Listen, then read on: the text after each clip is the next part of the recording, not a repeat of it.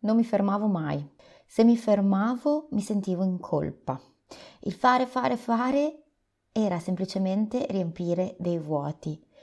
Ed essendo non sano questo mio fare, fare, fare, quando mi fermavo stavo male. Il fare, fare fa parte di una tipologia di persone, perché ci sono quelle persone che per non sentire vuoti magari se ne stanno a letto tutto il giorno. Io sono una di quelle persone che non conosce la noia. Oggi è un episodio denso di argomenti. Partiremo parlando della pausa. Sì, proprio la pausa. Perché mi aggancerò a uno degli elementi del T-Touch, che è l'argomento del video di questa settimana del progetto del T-Touch che trovate sul canale Bidog Be Free ne sto approfittando in modo da avere una linea comune tra YouTube e podcast e quindi poter fare approfondimenti paralleli. Arriveremo a parlare di meditazione e infine ci collegheremo a questo drammatico momento storico in cui la paura sta crescendo e sta salendo in tutti noi in seguito alla guerra in atto tra Russia e Ucraina. Ho sentito oggi la necessità di parlare di questa cosa, non era previsto, ma il tema di oggi in qualche modo ci porterà proprio lì per avere qualche indicazione e spero poter dare il mio piccolo contributo. Io sono Valentina e mi occupo di relazione umano-cane e in questo podcast, insieme a Thomas e tutti gli altri cani della mia e della vostra vita, faremo un viaggio alla scoperta di noi stessi, con l'intento di crescere giorno dopo giorno insieme. Nel T-Touch la pausa letteralmente viene indicata con un gioco di lettere, cioè viene scritta come la parola inglese che significa zampe, cioè pause, P-A-W-S. E ogni lettera corrisponde a una parola, cioè la P è pause, la A è allows, cioè permette, la W è wonderful, meravigliosa, e la S è stillness, tranquillità. Quindi la pausa permette una meravigliosa tranquillità. La pausa è tanto importante, se non di più, quanto tutto ciò che utilizziamo nel T-Touch. Tocchi, movimenti, le bende e tutti gli altri strumenti del T-Touch. Nella nostra vita abbiamo dimenticato l'importanza delle pause, della pausa. È sempre più difficile per noi nella nostra vita metterci in pausa, perché anche quando ci sembra di essere in pausa, ormai con gli smartphone sempre a portata di mano, nelle cosiddette mm, pause guardiamo Instagram, Whatsapp, gli altri social e in realtà non ci mettiamo mai in pausa, siamo continuamente bombardati e in generale sembra che la maggior parte di noi sia continuamente in una corsa costante. Vogliamo che le cose accadano ora e siamo impazienti se questo non si verifica rallentando e riconoscendo l'importanza del tempo e dello spazio, in realtà potremmo paradossalmente ottenere ciò che desideriamo più rapidamente. La pausa ci concede un momento per riflettere, per respirare, per integrare, per essere consapevoli, per ascoltare. La pausa ci permette di centrarci e questo è importante perché ciò che facciamo con il nostro corpo ha un'enorme influenza sul modo in cui gli animali ci rispondono quando parliamo di titaccio o comunque di relazione con il cane. Se ci sentiamo incerti, la pausa ci dà un momento per respirare e per diventare più radicati. Se ci sentiamo fuori equilibrio, mentalmente, fisicamente o emotivamente, gli animali possono sentirlo quando interagiamo con loro quando usare la pausa con gli animali, con il nostro cane, con un cane con cui stiamo facendo T-touch, per esempio. In generale, quando per la prima volta entriamo in contatto con un animale.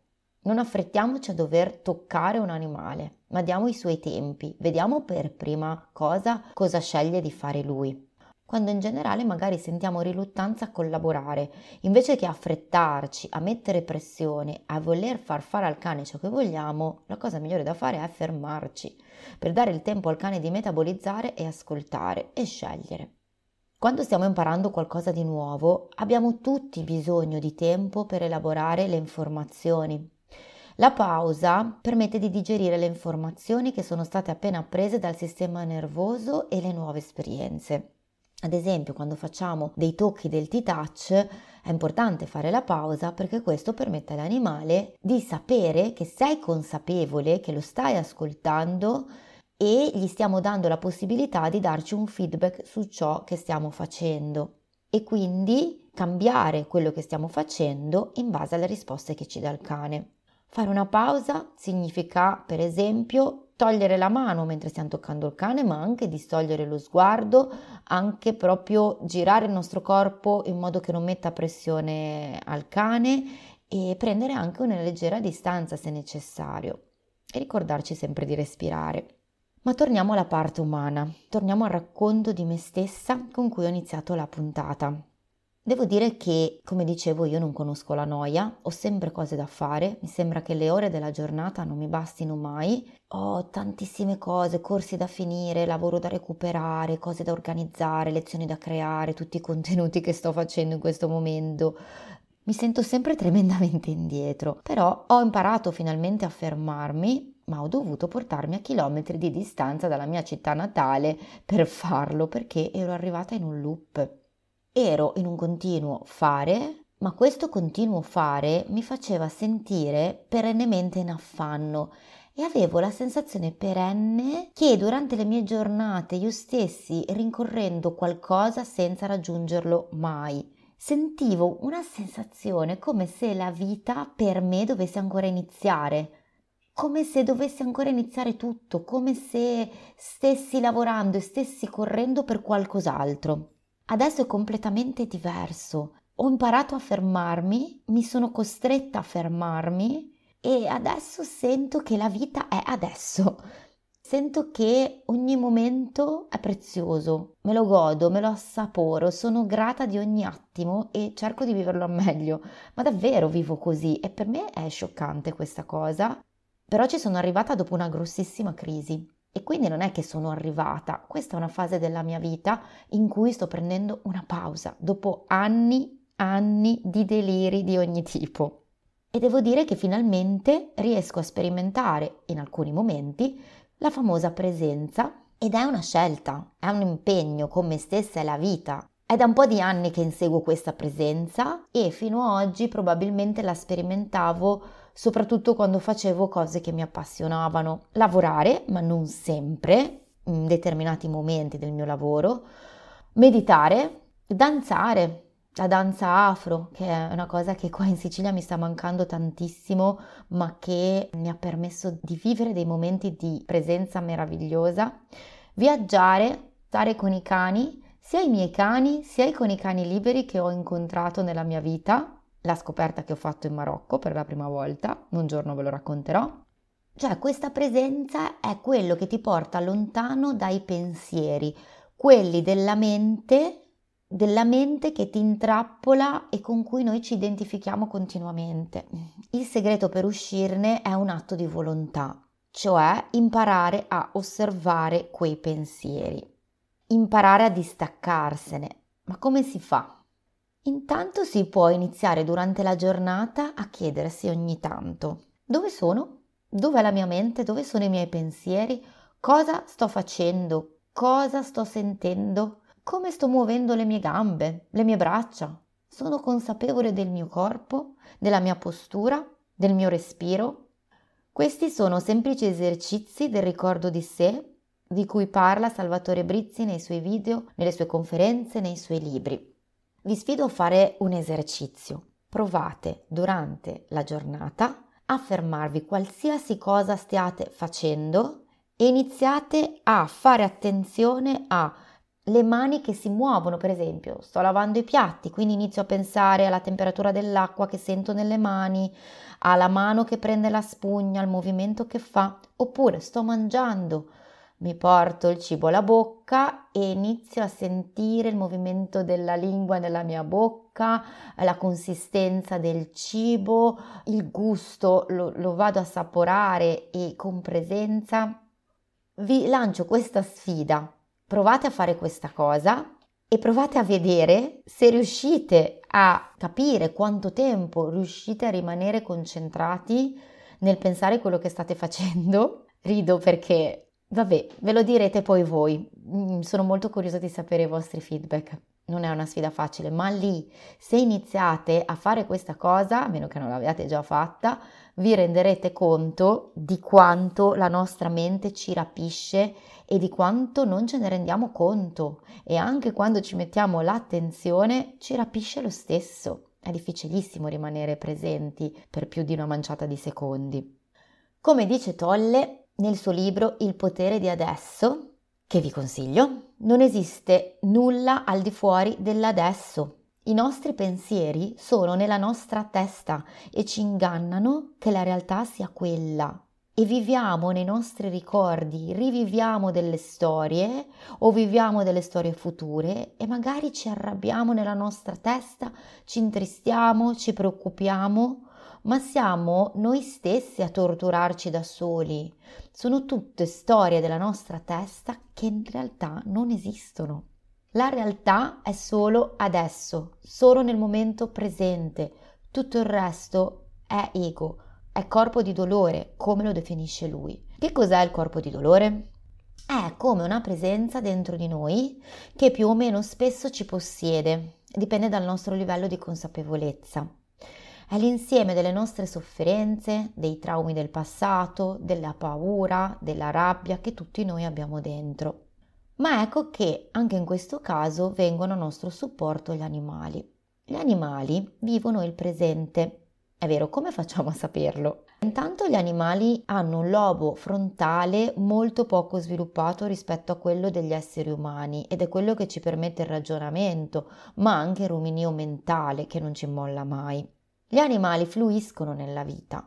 Credo che semplicemente osservando un cane libero su una spiaggia o un leone in un documentario nella savana non ci vogliano grandi spiegazioni scientifiche per sentire che loro vivono nel flow.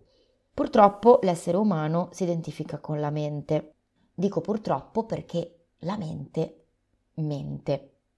Cartesio è stato proprio lui a portare in manifestazione questa identità dell'uomo con il suo cogito ergo sum. Penso quindi sono. Ma ragioniamoci un attimo. Il cervello è un organo, proprio come il cuore, come lo stomaco, come i reni, e questi lavorano autonomamente. Non dobbiamo pensare a far battere il cuore o attivare la digestione. Il corpo fa tutto da solo. Allo stesso modo, il cervello crea pensieri e lo fa autonomamente. Noi pensiamo sempre, abbiamo infinite conversazioni nella nostra mente e spesso non ne siamo neanche consapevoli, ma le subiamo. Siamo imprigionati in lotte interne continuamente, rimorsi del passato, preoccupazioni per il futuro, solo in pochissimi momenti siamo presenti. Ecco perché la via della liberazione è smettere di identificarci nella nostra mente egoica. Ma come fare a disidentificarci? Prima di tutto imparando a distaccarci dai pensieri. Come? Iniziando a osservarli. Eh, direte una parola. Non si tratta di mettere a tacere la mente, quello sarebbe uno sforzo innaturale e inutile, solo vedere i pensieri e comprendere che noi siamo altro, siamo più di una mente che rumina. E la meditazione è uno strumento meraviglioso per imparare a farlo. La maggior parte delle persone che conosco non medita e non l'hanno mai fatto.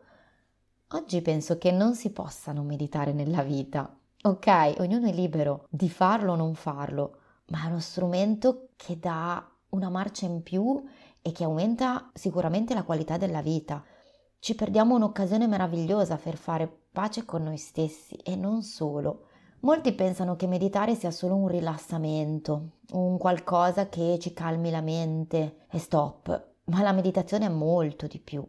Intanto a livello scientifico ormai sono comprovati i benefici della meditazione e ho trovato un articolo in cui vengono indicati ben 76 benefici della meditazione. E tra questi ve ne dico giusto alcuni. La meditazione aiuta a ridurre ansia e stress, aiuta a migliorare la relazione con se stessi e gli altri, a migliorare la concentrazione, la presenza, la consapevolezza, usare meglio le nostre facoltà mentali, La meditazione migliora la salute in molti aspetti, il cuore, il mal di testa, i sintomi della menopausa, diminuisce i processi infiammatori, eh, migliora il funzionamento del sistema immunitario, eccetera, eccetera, eccetera. Vi lascio in descrizione il link di questo sito. Pier Giorgio Caselli dice che il significato primo della meditazione è scoprire chi veramente siamo, uscire dall'illusione dalla Matrix di cui si parla nel film famosissimo e stupendo che è una metafora della vita e ha tantissimi significati profondi, non si tratta solo di fantascienza. Vi lascio in descrizione il link del video in cui Pier Giorgio Caselli ne parla. Inoltre, se volete altre prove scientifiche sul fatto che la meditazione di massa ha il potere di influenzare la coscienza collettiva dell'umanità, sono stati fatti degli studi scientifici da un certo Maharishi Mahesh, uno yogi indiano, negli anni 70, che ha messo a punto la tecnica della meditazione trascendentale. Comunque, in definitiva, sono stati fatti tre esperimenti in tre luoghi nel mondo, Washington, le Filippine e l'India, un gruppo di 200 praticanti sarebbe capace di produrre dei risultati rilevabili e significativi in una città di 4 milioni di abitanti. 200 al quadrato moltiplicato per 100. Un gruppo di 1600 praticanti potrebbe influenzare l'intera popolazione degli Stati Uniti. E secondo le medesime proporzioni, un gruppo di 8400 partecipanti in meditazione sincronizzata sarebbe capace di agire istantaneamente sull'intera popolazione del pianeta, 8.400 partecipanti. Come avvennero questi esperimenti? Furono fatte delle analisi statistiche degli effetti prodotti da queste meditazioni di massa, che dimostrarono un decremento dell'11% dei crimini violenti nel distretto di Washington, ma anche di un quartiere delle Filippine e anche di una zona dell'India. Poi fu fatto un altro esperimento per verificare se l'effetto Maharishi avesse una valenza universale e replicabile.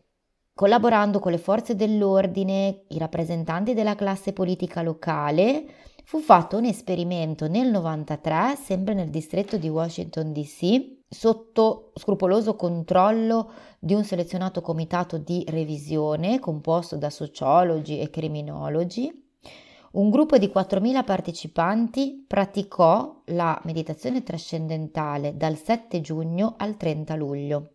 Il massimo tasso di abbattimento dei crimini violenti, cioè omicidi, stupri, rapine e aggressioni, fu del 23,3% e la probabilità statistica che questo risultato potesse coincidere con una variazione fortunosa del tasso di criminalità fu praticamente zero e sulla base dei risultati il guadagno allo stato stazionario, cioè l'effetto a lungo termine che si otterrebbe con una meditazione permanente di questi 4.000 partecipanti fu calcolato del 48%, cioè nel dimezzamento effettivo e permanente del tasso di criminalità. È pazzesco. Vi lascio il link in descrizione di questo articolo e partendo da questo esperimento andiamo a parlare di questo momento storico. Sento di dover affrontare questo argomento adesso perché ciò di cui vi sto parlando può veramente venirci in aiuto nella pratica.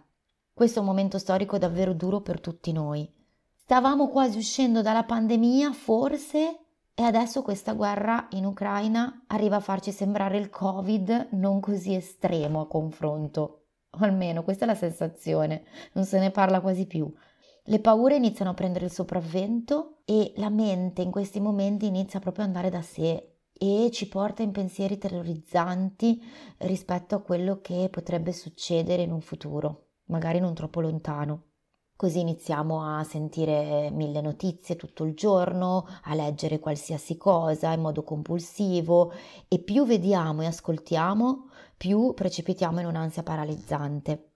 Stiamo assistendo impotenti a un atto di violenza che una guerra si porta dietro e questo fa salire in noi anche tanta rabbia. In realtà, se ci pensiamo, le guerre ci sono sempre state e ancora oggi ce ne sono in tutto il mondo, ma questa è molto vicina a noi. sia in termini di chilometri, ma anche in termini di cultura. Pensavamo che la guerra non ci avrebbe mai più toccati, ma adesso assistiamo impotenti a qualcosa che sentiamo lontano da noi ideologicamente, ma così vicino geograficamente.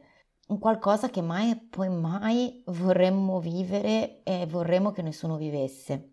E quasi ci sentiamo in colpa a riprendere la nostra vita normale, quella vita che dopo due anni di fatiche, isolamenti, sacrifici ci meritiamo di vivere finalmente. Ma il senso di colpa non ha senso di esistere, non giova a nessuno e soprattutto si porta dietro pensieri distruttivi, inutili. Adesso ciò di cui il mondo ha bisogno non è certamente questo, il mondo ha bisogno di pensieri costruttivi.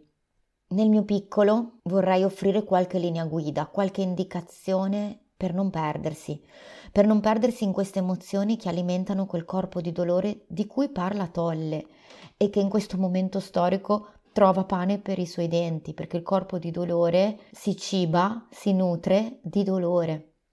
E anche i media giocano un po' su questo, perché le notizie vengono date in un certo modo proprio per alimentare quel corpo di dolore e in certi momenti è come se noi fossimo magneticamente attratti da quelle notizie e dobbiamo continuamente ascoltarle, ma quello non è utile, non serve a nulla se non a terrorizzarci sempre di più, perché tanto non possiamo fare niente in questo modo. Perché tanto sapere sempre di più di quello che sta succedendo, sperando che ci arrivi chissà quale notizia su quello che succederà, nessuno ce lo può dire. Cerchiamo prima di tutto di trovare un equilibrio sul fatto di informarci, ma mettere dei limiti e mettere delle barriere. Vi consiglio tendenzialmente di non guardare il cellulare appena svegli la mattina. Il momento in cui ci svegliamo, ne abbiamo parlato nella puntata della morning routine, è un momento sacro e in base a quel momento si imposterà tutto il resto della nostra giornata. Non guardate il cellulare appena svegli. Se potete fatevi una morning routine, se non potete fatevi colazione, rilassatevi, sentitevi della musica, sentitevi un podcast e poi dopo quando vi attivate, quando state per iniziare a lavorare, dieci minuti prima, vi ascoltate le notizie e poi chiudete e poi le riascoltate il giorno dopo, perché non ha senso intossicarci di paura. Anche prima di andare a dormire vi consiglio di non ascoltare le notizie. Prendete lo stretto necessario e soprattutto abbandoniamo la colpa, abbandoniamo il senso di colpa perché magari stiamo cercando di avere una vita normale. Abbracciamo invece la responsabilità. Tenete a mente quegli esperimenti sulla meditazione trascendentale. Tenete a mente la potenza del pensiero, della meditazione e quello che veramente saremmo in grado di fare facendo in modo di avere tutti dei pensieri di un certo tipo, o comunque meditare in un certo modo. Non sto dicendo che dobbiate unirvi a gruppi di meditazione o iniziare a meditare per forza se non l'avete mai fatto, anche se altamente consigliato, soprattutto in questo momento. Sto dicendo che noi una cosa la possiamo fare, scegliere i nostri pensieri, scegliere le nostre azioni, scegliere le nostre intenzioni. Se siamo persone che vanno in giro in macchina a insultare tutti, oppure che sfogano la propria frustrazione su chi gli sta vicino senza chiedere scusa, se ci trattiamo male, magari rivolgendoci con aggressività persino a noi stessi, sapete cosa stiamo facendo? Stiamo creando guerre. La guerra è intorno a noi, è in noi. Ogni nostro conflitto interiore è guerra guerra tra le varie parti di noi, guerra dentro noi stessi, guerra tra noi e il mondo. Le guerre non si fermeranno finché non smetteremo di farle scoppiare dentro di noi. Questa è la nostra grande responsabilità e l'unico potere vero che abbiamo. In tutto questo senso di impotenza, una cosa la possiamo fare, e cioè prendere responsabilità di noi stessi, dei nostri pensieri, avere pensieri di gratitudine per tutto ciò che abbiamo in questo momento, per tutto ciò che siamo, per la libertà che abbiamo, nonostante abbiamo urlato così forte di non averla. Ma se arrivasse una guerra, quello che abbiamo appena passato con il Covid sembrerebbe nullo e non sentirsi in colpa per il fatto di essere grati alla vita. Anzi, essere grati, avere pensieri di gioia, di amore, di armonia, Ricordate lo scorso episodio in cui vi ho parlato di Emoto e della memoria dell'acqua? Tutto questo è un grandissimo servizio all'umanità più di quanto possiamo immaginare. Concludo l'episodio esprimendo la mia enorme vicinanza al popolo ucraino, ma anche a quello russo, perché immagino che la paura stia salendo pure questo popolo, dal momento che la maggior parte dei russi non appoggia ciò che una mente folle sta facendo, visto le varie manifestazioni per la pace a cui abbiamo assistito. Rimaniamo uniti, comunichiamo con chi abbiamo vicino, non chiudiamoci ed esprimiamo ciò che sentiamo. Aiutiamo se possiamo, per quel che possiamo, anche nella pratica, inviando aiuti, viveri, eccetera, supportiamo. E vi lascio con un piccolo compito per casa, oltre quello che vi ho dato precedentemente sul ricordo di sé, non ve lo dimenticate. Immaginiamo un'enorme bolla di luce che avvolge la Terra e lavoriamo per scoprire la pace, prima di tutto, dentro di noi. Vi abbraccio.